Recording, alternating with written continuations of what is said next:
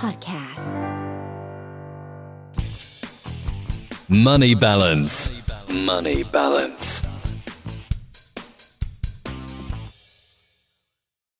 ขอต้อนรับเข้าสู่ช่วงของ Money Balance ครับ คุณผู้ฟังครับ ตอนนี้ 17นาฬิกากับอีก 33 นาทีนะฮะ ทักทายคุณผู้ฟังผ่านทางไลฟ์ของเราด้วยนะครับ Facebook Fanpage Melo 975 นะครับ ก็ติดตามชมย้อนหลังได้นะครับ ผ่านทางแฟนเพจของเรา ผ่านทาง YouTube นะครับ รวมไปถึงแอปพลิเคชันด้วยนะครับ ทาง Castbox แล้วก็ Spotify พิมพ์คำว่า Melo 975 หรือว่า Money Balance ก็ได้นะครับ เพียงแค่นี้คุณก็สามารถฟังเรื่องราวย้อนหลังที่น่าสนใจของคลื่น Melo 975 ได้แล้วนะครับยังไงฝากช่วงนี้ด้วย เพราะว่าผมดูแลอยู่นะฮะ ดีเจ DOS นั่นเองนะครับผม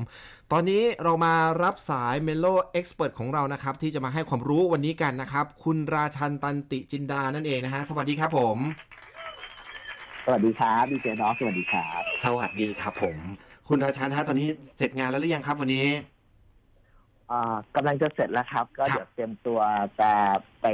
hangout กับเพื่อนต่อครับ โอ้ไป hangout ต่อเนี่ยแหละฮะ ใช้ชีวิตแบบว่าเอ่อเขาเรียกว่าอะไร work life balance แบบเอ่อ Melo Expert ตัวจริงนะฮะใ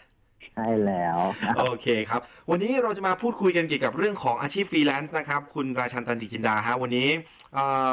หลายคนพูดถึงอาชีพนี้บ่อยมากขึ้นนะฮะในช่วงของสถานการณ์โควิดด้วยเพราะว่าเป็นอาชีพค่อนข้างอิสระนะฮะหลายคนรู้เลยว่าเอ๊ะมีความแตกต่างจากพนักงานที่ได้เงินเดือนประจำอยู่แล้วนะครับ แต่ว่า ฟรีแลนซ์เนี่ยก็ต้องเตรียมตัวให้ดีโดยเฉพาะช่วงสถานการณ์แบบนี้นะครับ วันนี้คุณราชันก็เลยจะมาเล่าให้เราฟังว่าเอ๊ะสิ่งที่ต้องรู้เกี่ยวกับการเงินที่ฟรีแลนซ์ต้องรู้เนี่ยมีอะไรบ้าง ดังนั้นถามข้อแรกเลยครับว่า เรื่องเงินเงินทองทองที่ฟรีแลนซ์ต้องรู้มีอะไรบ้างครับ ก็จริงๆผมว่าหลักๆ มันประมาณสักสี่เรื่องนะครับ ที่ผมรวบรวมมานะครับครับเอาว่าอันที่หนึ่งเลยน่าจะผมว่าโดนใจหลายคนคืออืมรายได้ฟรีแลนซ์อะเป็นสิ่งที่ไม่แน่ไม่นอนนะครับ ต้องลองจินตนาการดูว่าถ้าเป็นเรามีเพื่อนเป็นมนุษย์เงินเดือนพนักงานประจำอะครับ ที่มีเงินเดือนแน่ๆเนี่ยเขาพวกเนี้ยเวลาเราเขาป่วยเนี่ยมาทำงานสายหรือบางทีมีลาพักร้อนอย่างเงี้ยครับเขายังได้เงินเดือนเนาะอืมแต่ว่าฟรีแลนซ์เนี่ย วันไหนป่วยวันไหนหยุดงานนี่แปลว่าวันนั้นเงินไม่เข้ากระเป๋าแน่นอนอันนี้ไม่ได้มันเป็นความต่างที่ค่อนข้างชัดเจนถูกไหมครับครับระหว่างฟรีแลนซ์กับเงินเดือนนะเพราะฉะนั้น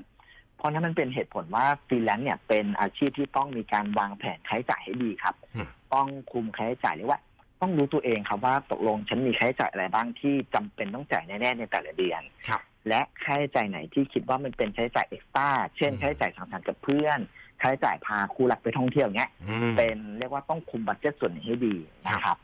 เพราะฉะนั้น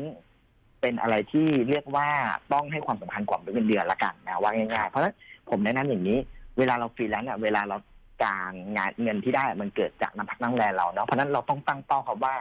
เอ่อตัวค่าใช้จ่ายจำเป็นกับตัวค่าใช้จ่ายที่เป็นพวกท่องเที่ยวต่างๆ รวมกันแล้วเนี่ยเดือนหนึ่งเราใช้เท่าไหร่ครับควรหารายได้สักประมาณ 1.5 เท่า หรือ 150 เซนของค่าใช้จ่ายที่เราต้องจ่ายอืมเพราะว่าอะไรเกิดเดือนไหนรายได้น้อยงานน้อยอย่างน้อยที่สุด อย่างน้อยที่สุด อย่าให้มันเข้าเนื้อละกัน อันนี้เลยอยากให้ตั้งเป้า150เปอร์เซ็นของค่าใช้จ่ายในการหารายได้อันนะนี้ครับต้องเผื่อไว้เลยนะครับ ป้องกันไว้ใช่นะครับ ยามฉุกเฉินนั่นเอง แล้วสิ่งต่อมาที่ต้องรู้ล่ะครับ คืออะไรฮะอ่าก็บอกฟรีแลนซ์เนี่ยต้องมีเงินเก็บมากกว่าคนอื่นนะครับอืมเอ่อคือฟรีแลนซ์เองนอกจากรายได้ไม่แน่ไม่นอนแล้ว แล้วว่าแต่ว่าถ้าเราแบบเอ่อเจ็บป่วยเข้าโรงพยาบาลอย่างเงี้ย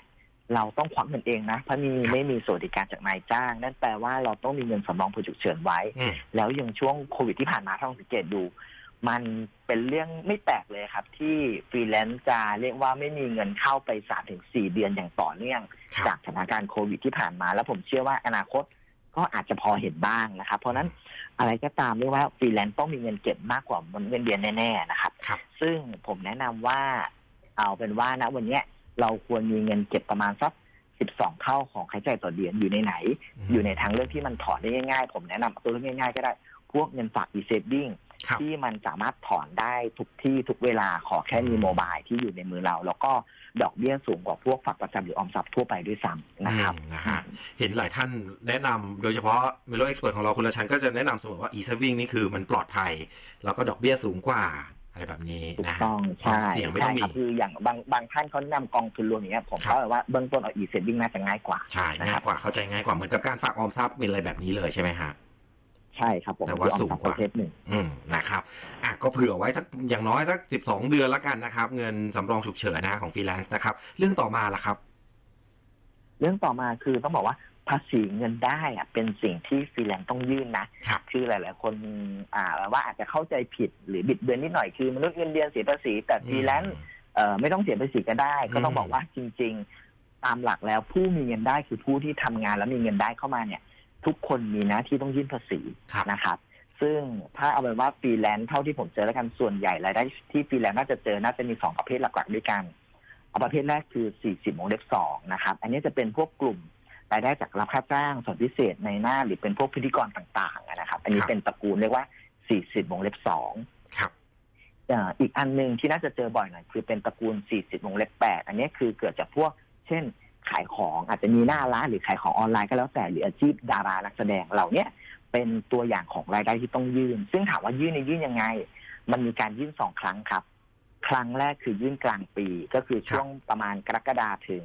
เดือนเจ็ดถึงเดือนเก้านะครับครับ ต้องเอารายได้ที่เป็นวงเล็บห้าถึงแปดนะที่เกิดขึ้นในช่วงครึ่งปีแรกมายื่นด้วยทองมดเก้าสี่ฮะกับอีกอันหนึ่งคือยื่นทั้งปี คือต้นปีถัดอ่าต้นปีเนี่ยประมาณเดือนหนึ่งถึงเดือนสามเนี่ยต้องเอารายได้ที่ผ่านมาทั้งปีเนี่ยยื่นภาษีครั้งหนึ่งนะครับ อันนี้ด้วยพงร90 ครับ ก็ต้องบอกว่าอยากให้ความสำคัญนะ เพราะถ้าไม่ยื่นสรรพากรเช็คเจอถือว่าจ่ายช้าโดนเรียกปรับ 1.5%ของยอดภาษีที่คุณยังไม่จ่ายนะ อันนี้ก็ต้องระมัดระวังด้วยนะครับนะฮะก็ระมัดระวังตรงนี้ด้วยนะครับนะเพราะว่าตอนนี้ก็หมดไปแล้วเรียบร้อย 31 สิงหาคมนะฮะใครที่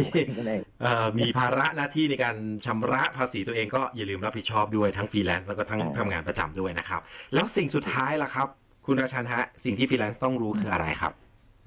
อ่า สุดท้ายเลยต้องบอกว่า ฟรีแลนซ์เนี่ยเวลาไปขอกู้เงินแบงก์เนี่ย กู้ไม่ง่ายนะ บอกไว้เลยแต่ขอได้อืมต้องบอกอย่างนี้กู้ไม่ได้ กู้ไม่ยากอ่าโทษกู้ไม่ง่าย แต่อืมก็สามารถทำได้นะครับครับเอ่อเหตุผลที่มันเป็นอย่างนั้น เพราะว่าจริงๆฟรีแลนซ์ต่างกับเงินเดือนแน่ๆนิดนึงคือเอ่อเวลาแบงก์มองเขาจะมองว่าเราสามารถหารายได้มาผ่อนแบงก์ได้แค่ไหน เพราะฉะนั้นฟรีแลนซ์จะมีข้อจำกัดอย่างหนึ่งคือครับความไม่แน่นอนของรายได้ เพราะฉะนั้นเขาคงกังวลนะครับ ว่าเออถึงเวลาปล่อยกู้ไปแล้วคุณจะมีสามารถ ผ่อนชำระคืนได้ไหมนะครับจึงเป็นเหตุผลว่าทำไมถึงกู้ได้ยากกว่า แต่ว่าเราสามารถทำให้แบงก์มั่นใจได้ครับว่าถึงแม้จะเป็นฟรีแลนซ์ไม่ได้มีเงินเดือนแต่ทั้งชำระได้นะครับโดยอาศัยหลักฐานต่างๆ เช่น ทะเบียนพาณิชย์อืมที่สะท้อนอะไรสะท้อนว่าคุณจดทะเบียนพาณิชย์เมื่อไหร่นั่นแปลว่าบอกประสบการณ์ทำงานครับว่าคุณอยู่ในวิชาชีพหรืออาชีพเนี้ยมาแล้วกี่ปีนะครับอืมยิ่งนานแปลว่ายิ่งเก่าถูกไหมก็แปลครัว่าบน่าจะพอน่าเชื่อถือได้ครับอันที่สองคือสเตทเมนต์ธนาคารหรือตัวบุกแบงค์ธนาคารว่าที่ผ่านมา คุณมีเงินเดือนเนี่ยมีรายได้เข้าบัญชีกี่บาทนะครับอืมความสม่ำเสมอของรายได้เป็นยังไง อันนี้สะท้อนเรียกว่าอย่างที่สุดถึงแม้จะไม่ได้เข้าทุกเดือน แต่ว่ามีการสม่ำเสมอว่าเข้าเป็นสม่ำเสมอเนี่ยก็สามารถสบายใจได้ระดับหนึ่งว่าคุณจะมีรายได้เข้ามา สุดท้ายเลยคือภงด90 หรือ 94 ที่คุณมีการยื่นภาษีอันเนี้ยสะท้อนจำนวนเงินว่าคุณได้มากได้น้อยแค่ไหนก็สามสิ่งเนี้ยทำให้แบงก์พอสบายใจได้แหละว่า ถึงแม้เป็นฟรีแลนซ์ ก็น่าจะสามารถมีศักยภาพในการกู้แบงก์ได้นะครับอืมนะครับ ดังนั้นสำคัญนะฟรีแลนซ์ขอได้ไม่เขาเรียกว่าอะไรอะขอได้ แต่ก็ไม่ใช่เรื่องง่าย แต่สิ่งที่สำคัญจะต้องมีเอกสารให้ครบถ้วนนะครับอันนี้ขอได้แน่นอนใช่ครับนะครับผมเป็นหนึ่งสิ่งที่ฟรีแลนซ์ต้องรู้เช่นเดียวกัน และเรื่องสุดท้ายล่ะครับ ที่ต้องรู้คืออะไรครับอ่าเรื่องสุดท้ายคือเรื่องสิทธิประโยชน์นะครับ อันนี้ผมยกตัวอย่าง เช่นอากองทุนกอชหรือกองทุนการออมแห่งชาติเนี่ยเป็น อะไรที่คนที่ไม่อยู่ในระบบไม่ใช่เงินเดือนสามารถขอสมัครกองทุนนี้ได้ ซึ่งครับนอกจากเราจ่ายเงินเข้ากองทุนนี้เพื่อเก็บไว้เกษียณแล้วภาครัฐยังช่วยเพิ่มให้อีกส่วนหนึ่งด้วยที่สำคัญมีการการันตีผลตอบแทนขั้นต่ำให้ด้วยพูดง่ายๆคือไม่เข้าเนื้อนะครับครับ หรือในเรื่องของเจ็บป่วยเข้าโรงพยาบาลหลักประกันสุขภาพ หรือเมื่อก่อนเขาเรียกบัตรทองนะครับสามสิบาทเมื่อก่อนเนี่ยครับก็เป็นสิทธิ์ที่ถึงแม้เรียกว่าอาจจะไม่ได้ใช้สะดวกสบายเท่าบีโรงพยาบาลเอกชนแต่ผมว่าก็เป็นสิ่งที่เราสามารถอืม ใช้สิทธิ์โดยสามารถได้รับการรักษาด้านตามความจำเป็นและสมควรได้ โดยที่ไม่ต้องควักเงินตัวเองนะครับครับอันนี้ก็เป็นสองสิทธิ์ที่อยากอย่างน้อยที่สุดอยากให้มีไว้นะครับ อืมอ่าเป็นสิ่งที่ฟรีแลนซ์บางคนอาจจะลืมไปด้วยซ้ำบางทีผมก็ยังไม่รู้เลยนะครับว่าว่ามีกองทุนการออมแห่งชาติด้วย หรือว่ามีหลักประกันสุขภาพแห่งชาติด้วย อันนี้เป็นสิทธิ์ของคุณนะครับ ใครทำฟรีแลนซ์อย่าลืมดูแลตรงนี้ด้วยนะครับ ทั้งหมดเลยเป็น 5 สิ่งที่ฟรีแลนซ์ต้องรู้อยากให้คุณราชันช่วยสรุปด้วยด้วยฮะเรื่องเงินเงินทองทองที่ฟรีแลนซ์ต้องรู้อีกครั้งหนึ่งเผื่อใครที่ตามฟังไม่ทันครับ อ่าได้ครับเอาไปเลยนะหนึ่งเลยรายได้ฟรีแลนซ์เป็นสิ่งไม่แน่นอน เพราะฉะนั้นควรตั้งเป้าหมายในการหารายได้แต่ละเดือนไม่น้อยกว่า150เปอร์เซ็นต์ของค่าใช้จ่ายตัวเองนะครับ อันที่สองฟรีแลนซ์ต้องมีเงินเก็บมากกว่าคนอื่น เพราะฉะนั้นควรมีเงินเก็บให้เพียงพอกับค่าใช้จ่ายประมาณ 12 เดือน โดยเงินเก็บไว้ไหน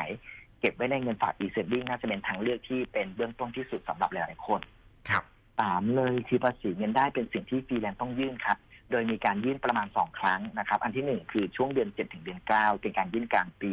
อีกอันหนึ่งคือยื่นเดือนหนึ่งถึงเดือนสามเป็นการยื่นภาษีทั้งปีนะครับครับเรื่องที่สี่ที่ควรรู้ฟรีแลนซ์ขอกู้เงินได้ง่าย แต่ก็ขอได้อืมที่สำคัญคือคุณต้องเก็บอะเอกสารหลักฐานต่างๆ ให้ดี เช่น ทะเบียนพาณิชย์เอ่อ statement ธนาคาร book bank หรือตัวภงด90 ของปีล่าสุดนะครับครับ สุดท้ายเลยคือสิทธิประโยชน์ที่ฟรีแลนซ์ต้องรู้ เช่น กองทุนการออมแห่งชาติที่ช่วยในการเก็บตังค์ไว้ใช้หลังเกษียณอีกอันหนึ่งคือเรื่องของหลักประกันสุขภาพที่ถึงแม้ การบริการอาจจะไม่ได้ดีเท่าโรงพยาบาลเอกชน แต่ก็ทำให้เราไม่ต้องควักเงินจ่ายเมื่อเราต้องเจ็บป่วยจริง ๆ แล้วไปใช้โรงพยาบาลนะครับอืมอันนี้เป็นห้าสิบห้าสิ่งที่อยากให้รู้ไว้ครันะบครัผบมนะฮะมีหลักการเลยฝากสำหรับมนุษย์ฟรีแลนซ์ทั้งหลายไหมครับ คุณราชันฮะก็อยากจะฝากไว้ครับ ก็จริงๆ ฟรีแลนซ์เนี่ยเป็นวิเป็นชีวิตมีชีวิตการทำงานที่ค่อนข้างอิสระนะครับ รายได้ที่เกิดขึ้นน่ะขึ้นกับความสามารถของแต่ละคนกับความขยันหมั่นเพียรด้วย แต่ว่าแน่นอนคุณขยันมีรายได้เยอะ แต่ก็มาพร้อมกับวินัยและความรับผิดชอบที่สูงกว่าคนอื่นด้วยเพราะถ้าคุณไม่มีวินัยนั่นแปลว่ารายได้คุณจะน้อยลงและแน่นอนคนในครอบครัวที่คุณต้องดูแลก็จะพลอยลำบากไปด้วยเพราะฉะนั้นก็ต้องมีวินัยพอสมควร นะครับนะครับอืมนะฮะอะวันนี้ได้ข้อมูลดีๆนะฮะเกี่ยวกับฟรีแลนซ์นะครับ ไม่ว่าจะอาชีพอะไรก็ตามทำงานประจำหรือฟรีแลนซ์อะไรก็ตามอย่างที่บอกเลยครับนะฮะมาพร้อมกับวินัยและความรับผิดชอบอันนี้ดีที่สุด แต่ถ้าเป็นฟรีแลนซ์เราก็ต้องรู้เลยว่าเออเราก็ไม่ได้เหมือนมนุษย์เงินเดือนทั่วไปนะฮะดังนั้นเราก็ต้องเพิ่ม เพิ่มสเกลความความมีวินัยของเรามากขึ้นนะฮะมากขึ้นไปอีกนั่นเองนะครับ วันนี้ขอบคุณเป็น expert ของเรานะครับ คุณราชันตันติจินดานะครับ ผมที่ให้ความรู้เกี่ยวกับเรื่องของฟรีแลนซ์นะฮะวันนี้ก็เอ่อน่าจะเดี๋ยวไปปาร์ตี้ต่อใช่ไหมครับอ่าไม่รู้ expert ฮะใช้คำว่ารับประทานอาหารอะเขาโอจะเคแฮงเอาท์เดี๋ยวเดี๋ยวเดี๋ยวเข้าใจผิด hang outท์เดี๋ยวโอเคเป็นเป็นรับประทานอาหารร้านอาหารโอเคครับครับผมนะฮะวันนี้ขอบคุณข้อมูลดีๆนะครับยังไงทานข้าวให้อร่อยด้วยนะครับผม ได้ครับผมยินดีครับแล้วเจอกันครับผมขอบคุณมากครับ สวัสดีครับนะฮะสวัสดีครับเมนูเอ็กซ์เพรสของเรานั่นเองนะครับ คุณราชันตันติจินดานะครับ ทุกสัปดาห์ก็จะมีเรื่องราวดีๆ แบบนี้นะครับ มาฝากคุณผู้ฟังกันนะครับ แล้วก็รวมไปถึงอีกท่านหนึ่งคุณนิชนีชันทสารนั่นเองนะฮะก็จะมีเรื่องราวที่แบบน่ารู้ฮะเกี่ยวกับการเงินทั้งหมดเลยนะครับ เอาเรื่องเงินแบบที่เข้าใจง่าย ๆ มาฝากคุณผู้ฟังกันนะครับ ใครที่มีเรื่องราวการเงินที่น่าสนใจ อยากจะแนะนำเพิ่มเติมนะ บอกมาก็ได้ฮะใส่ชื่อผมมาก็ได้นะ เข้าไปที่ inbox ของแฟนเพจของเรา Melo 975 นะครับเขาบอกดีเจดอสเรื่องนี้น่าสนใจ หรือว่าอยากจะรู้เพิ่มเติมเกี่ยวกับเรื่องการเงินอันนี้น่าสนใจอะไรแบบนี้นะฮะก็บอกมาได้เดี๋ยวเราจะหาข้อมูลแล้วก็มาฝากคุณผู้ฟังกันนะครับผม เอาล่ะ ขอบคุณคุณผู้ชมด้วยนะฮะที่ชมผ่านทางไลฟ์ของเราตอนนี้ Facebook Fanpage Melo 975 นะครับ แล้วก็ขอบคุณด้วยนะฮะใครที่ติดตามฟังผ่านทางแอปพลิเคชันของเรา Castbox แล้วก็ Spotify ด้วยนะครับ ก็ติดตามได้ฟังย้อนหลังได้นะครับ เอาล่ะ วันนี้เรื่องราวดีๆ การเงินง่าย ๆ ที่ฟรีแลนซ์ต้องรู้กับ Money Balance ครับ Money balance. Money balance.